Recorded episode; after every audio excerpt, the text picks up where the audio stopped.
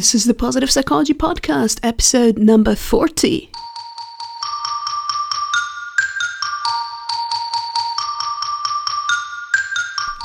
Oh my god, it's a middle aged podcast. Welcome to the Positive Psychology Podcast, bringing your earbuds the science of the good life. And now, your host, Kristen Truempy. Hey, thanks for checking out the Positive Psychology Podcast. Today we're going to talk about emotional intelligence. And unlike lots of other topics, you probably have heard about this one. But I found that once I started reading a little bit more, digging a bit deeper, there was quite a bit I didn't know about it, and I thought, well, maybe that's the same with you. So before we start, I would like you to take a moment and think about your own life. Not in a general way, I'm going to give you some guidance. So here are a couple of questions. In what situation did you identify and manage your own and somebody else's emotions well in the last few weeks? What emotions were concerned? How did you manage your emotions? How did you manage someone else's emotions? And now think about a situation that didn't go all that well. What skills do you wish you would have had at that moment? Just think about this. You can pause the audio if you want to and give it some real thought. And this should just set you up all right so we can, you know, so that all the theories that I discuss are not just, you know, dry, but that they actually have something to do with your life. So hopefully some of the inputs you will receive today will give you some ideas on what to implement and where and how to start. Now, first off, what is emotional intelligence? Well, some view emotional intelligence as a set of traits which help perceive, understand, and manage emotions. Others see it as a skill set, a skill set that can be trained. It is made up of what is called intrapersonal intelligence, which is the ability to understand and manage your own emotions, and interpersonal intelligence, which is about dealing with emotions within relationships. Now, just to give you a little bit of context, um, past relationships with parents, peers, and other people close to us are the basis for learning the rules for recognizing, understanding, and managing emotions. And based on these experiences, we develop inner models which we use to make predictions about ourselves and other people's emotional lives. Now, if you are aware of emotions, you can react to them. If you understand the consequences of emotions, you can make predictions and be better prepared for what's to come. Before we dig into the models themselves, let's talk about some findings that, you know, science has made, psychologists have made.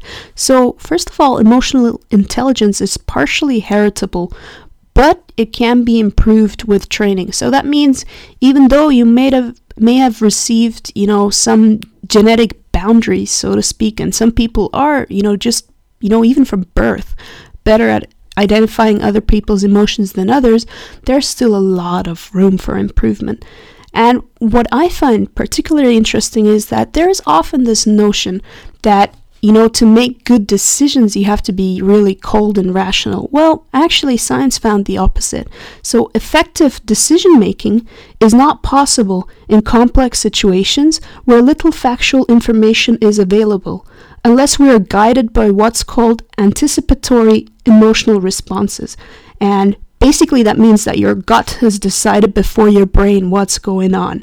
And research has found that people who don't have this anticipatory emotional responses because of brain damage cannot access the emotions that they would otherwise feel without the brain damage and they make terrible decisions. And therefore we really need to think about and rethink this idea that emotions have a bad influence on thinking. Now of course if something infuriates you and then you know you're full of rage of course that's not the moment to really go and make you know the best decisions ever. However the point of this is that the ability to feel emotions leads to thoughts that we otherwise wouldn't have. So that's the whole point. Now the better we are at emotional processing, the less brain activity we need to reach the same results. That's also something that they found. And higher emotional intelligence is related to better mental, physical, and psychological health. Now, this is one for those who are interested in relationships, marriage, friendships, and all of that. Relationship quality can be improved if we are able to understand and regulate our own emotions and those of others. And the more emotionally intelligent both partners are in a couple, the higher relationship satisfaction is. So, that's why you should really listen to this podcast, this particular episode, especially. So, last but not least, let's mention something about jobs. People in jobs which involve lots of complex interactions, such as salespeople, leaders, teachers, they benefit the most from high emotional intelligence. So, you know, if you are a truck driver sitting alone by yourself driving all day, you might not benefit as much from improving your emotional intelligence than if you are a manager and have to talk to people all day. Now I'll go into two models of emotional intelligence, and the reason I talk about models in some depth is that I think knowing the puzzle pieces makes it much more man- manageable to understand emotional intelligence and to change accordingly. And really, don't feel like you should remember all the parts of each model. Just pick out the bits that sound interesting to you and forget everything else. Now, first off is the ability model, which is basically the idea that you can improve your emotional intelligence by doing some training. Now, the ability model is made out of four different skills. So there's perceiving emotions, using emotions to trigger thinking, understanding emotions and managing emotions. So if you think about your own life, it's not just about, well, are you emotionally intelligent or not? Maybe you're really good at understanding emotions, but you find it very hard to detect them in the first place. So maybe you don't notice the small facial expressions that people make. So the part about perceiving emotion is hard for you, but once you're pretty sure what's going on, you might be very good at, you know, managing emotions or understanding them. So let's go into, into just a little bit of information about what these things are. Well, basically, perceiving emotions is really about understanding emotions in yourself and others and distinguish between real and fake emotions. Not an easy task, even if you've done it all your life, I can tell you that. So, using emotions to trigger thinking. Now, this is kind of related to what I said before about emotions informing our ability to think and make decisions. Now, when you feel an emotion, when you access and generate feelings, these feelings lead to thoughts, and all of it is really interdependent. So, for example, if you feel happy, you will be your interpretations of what's going on around you, of what people are doing, of what's going on in your own head will be more positive. And when you're angry, on the other hand, your interpretations will be more threat oriented. So you will interpret everything as in, oh, they're doing this to annoy me or to bother me or something like that. Whereas when you're happy, you have very different thoughts. Now, this is actually quite powerful because it has been shown that people with mood swings are often better at understanding different perspectives. And why is that? It's because they might feel happy, then they feel sad, um, and and maybe then they feel a little bit angry but each of these emotions triggers different thoughts so if you're thinking about the same issue and you kind of have like three different emotional perspectives to target this issue from you kind of can think of it in more wholesome way than if you're just always feeling, you know, pretty good or pretty okay, pretty neutral about it. You basically just approach the issue from one perspective when it comes to understanding emotions, it means that we understand how emotions are related, how emotions change, that we can have several emotions at once, and that these emotions can even contradict each other. Managing emotions means we are able to feel positive and negative emotions, reflect on emotions, prolong or shorten them, regulate expression, and react to other people's emotions thoughtfully. So, how does this affect you? How are you perceiving emotions in yourself and others? Do your emotions inform your thinking, or do you believe you have to kind of separate your emotions to think properly? Do you understand how emotions interact? What about reflecting and relate um sorry, regulating your own emotions? Now that was one model, all right? The ability model.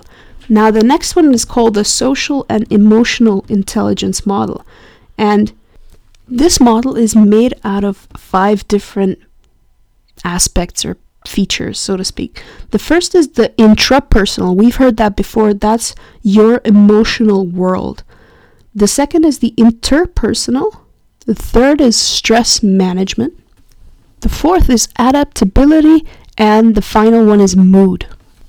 So the intrapersonal part is made out of lots of subparts. So this is all about self regard, which means you understand and accept and respect yourself. That's an important one.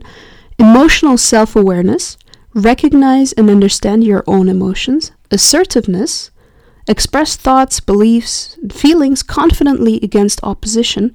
Independence, self directed thinking and behavior, as well as freedom from emotional dependency. Then there's self actualization, the ability to achieve goals you set yourself and use your potential.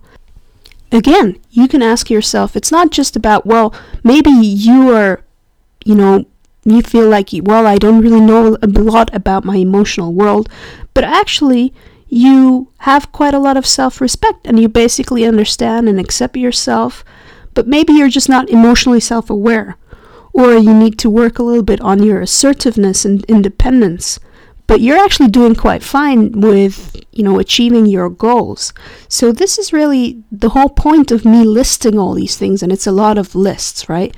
Is really to give you the chance to kind of think of each of these things and think like, well, does any of these concepts interest me? Am I interested in improving my self regard or my independence? And then you kind of know where to look as opposed to just being like, oh, my emotional intelligence just sucks or is great. You know, that's not very qualified statement to make. Now, when it comes to the interpersonal, which is the emotions in relationships, it's really a lot about empathy, social responsibility, the ability to manage relationships, which means we can make and maintain emotionally close and intimate relationships.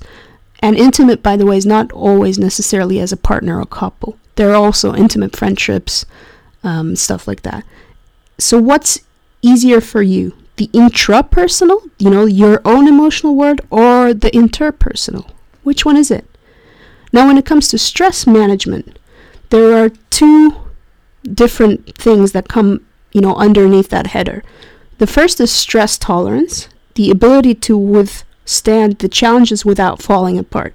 And if you are interested in stress tolerance, it's actually very similar to resiliency and I covered resiliency in episode 35. So if you're interested in how to become more resistant to stress, check out episode 35. And impulse control. When it comes to adaptability, it's really about problem solving. That I think is pretty self evident what it is. Then reality testing. This is an interesting one. The ability to evaluate differences between your experience and outside situations. So, to be able to do that, you kind of have to consider the thought that maybe reality is not exactly the same thing as you think it is. And finally, flexibility, which is the ability to change your thoughts, feelings, and behaviors according to the situation you're in. So, do you test reality? How flexible are you? What's up with that? And finally, mood. Mood is really about maintaining happiness, which is really about the ability to enjoy, to have fun, express positive feelings, and be satisfied with life, and optimism, which we covered in episode number 9, in case you're interested. Now, how can you improve your emotional intelligence? Well, as you've seen, emotional intelligence is made up of a lot of different skills, and I hope that rather than feeling overwhelmed, you will be able to kind of, or you have been able to kind of identify a couple of the puzzle pieces you find interesting and that you might want to focus on. Now, one thing that's always good is self monitoring. So that would be like, you know, just take notes about activities that lead to change in your mood and your emotional life. What are the beliefs that lead to the change in your mood? And what actions did you or others take, and what were the consequences of those actions?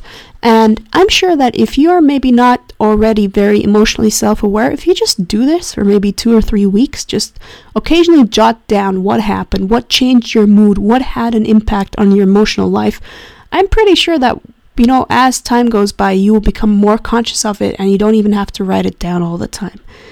And another thing is regulating emotional behaviors. Now, we do this all the time, and actually, in fact, you know, babies, you know, fresh babies, just, you know, fresh off the stork or something, they start doing this as well. And they have their mechanisms to do this, and we develop them throughout our whole life. So, there are there's obviously tons of stuff you could do depending on what you are interested in developing. However, when it comes to regulation regulating emotional behaviors, here are a couple that I picked out. So, increase your self-soothing mechanisms. So, as a baby, the first self-soothing thing we do is basically stick a thumb in our mouth or probably almost anything in our mouth. Um, as we grow up, we tend to do a little bit less of that, and we might start taking a deep breath or touching, you know, the arm gently or something like that. So that can be something that the more self-soothing techniques you have, and you the thing is you kind of want to have these tools before you're in distress. So if you're able to kind of develop these tools and then they'll be, they'll be available to you when something difficult happens. Then what are your distancing strategies? Do you ignore stuff or do you use humor? Again, here you can kind of develop more than one strategy so that if maybe humor is inappropriate, you have an other way of kind of protecting yourself should you feel the need to distance yourself from a situation emotionally. Then observe how people who you think are emotionally intelligent deal with different situations and just take notes. You know, I mean, mental notes, not actual notes, although, of course, I love writing, so if you feel like writing it down, that's, you know, good for you. Language influences a lot about our emo- emotions, both in how we talk to ourselves and others. And just pay attention, you know, um, language is so powerful, and the words we use, they kind of they carry emotions with them. And if you don't believe me, just try and just read, you know, maybe a, a list of words and just you know pause for maybe five to ten seconds and notice how you feel. And if you're if you are you know, kind of sensitive, you'll probably notice that if you just reading about words like smile and gratitude and all that will probably make you feel better. And if you read, you know, other horrible words, they will probably make you cringe and feel a little bit uneasy. So that's the power of words and language in general. And then remember how your values affect particular situations, and this might help to regulate your emotions. So, one that I'm perpetually struggling with is I absolutely adore kind people. I, I love people who express kindness. I love myself so much when I am able to be really kind. But in a pressured environment, like, you know, maybe at work or something, I'm more of a, you know, assertive slash honest slash, you know, scandalous, rebellious kind of character. So I find it hard to kind of, you know, dig into my kindness when it comes to those situations. So, by kind of remembering how our values influence certain situations, what they have to do with them, we might be able to regulate our emotions a little bit better. And last but not least, keep expanding and recombining different strategies and take notes of how they work for you. Not every strategy works the same for everyone. Well, oh, that was a mouthful. I hope that any of these things were useful to you. I hope you have a little bit of a better understanding of what emotional intelligence is and what you can do to kind of improve if you want to, or just to celebrate how awesome you already are at this because, you know, hey, let's be honest, maybe you are. Alrighty. Oh God, I talked so fast. Oh, all right. So, um, if any of you are in New York City and want to hang out between June 21st and June 24th, send me a message. Um, my email is chris.t at live l i v e dot com. All right, chris dot t as in trampoline at live dot com. All right, have a good week. Bye bye. If you enjoyed this episode, you can help us out by sharing it with your network and leaving a rating and review on iTunes or Stitcher. We would love to hear from you at Kristen at strengthsphoenix.com. For show notes and more, head over to www.strengthsphoenix.com. Oh, hey, and by the way, in case you're wondering why reviews will be helpful, well, you know, iTunes and Stitcher and all these shows, when they think about how to present the search results. So if somebody's searching, you know, um, happiness or something like that on iTunes, and there's a podcast that has quite a few good reviews, that one will tend to come up at the top. So I would be really, really grateful. Especially, you know, I don't want to beg from the people who've maybe checked out one or two episodes, but if you've, you know, been on listening for five episodes or more, I would really appreciate if you could go to iTunes, search for the Positive Psychology Podcast, and give a rating. You know, that's with the stars three, four, five, whatever. And maybe even a review. Just mention maybe your favorite episode or what you like about the show. I would be really super grateful if you do that. All right. Bye bye. Thanks for listening to the Positive Psychology Podcast. We're saying goodbye with Happy Yogurt.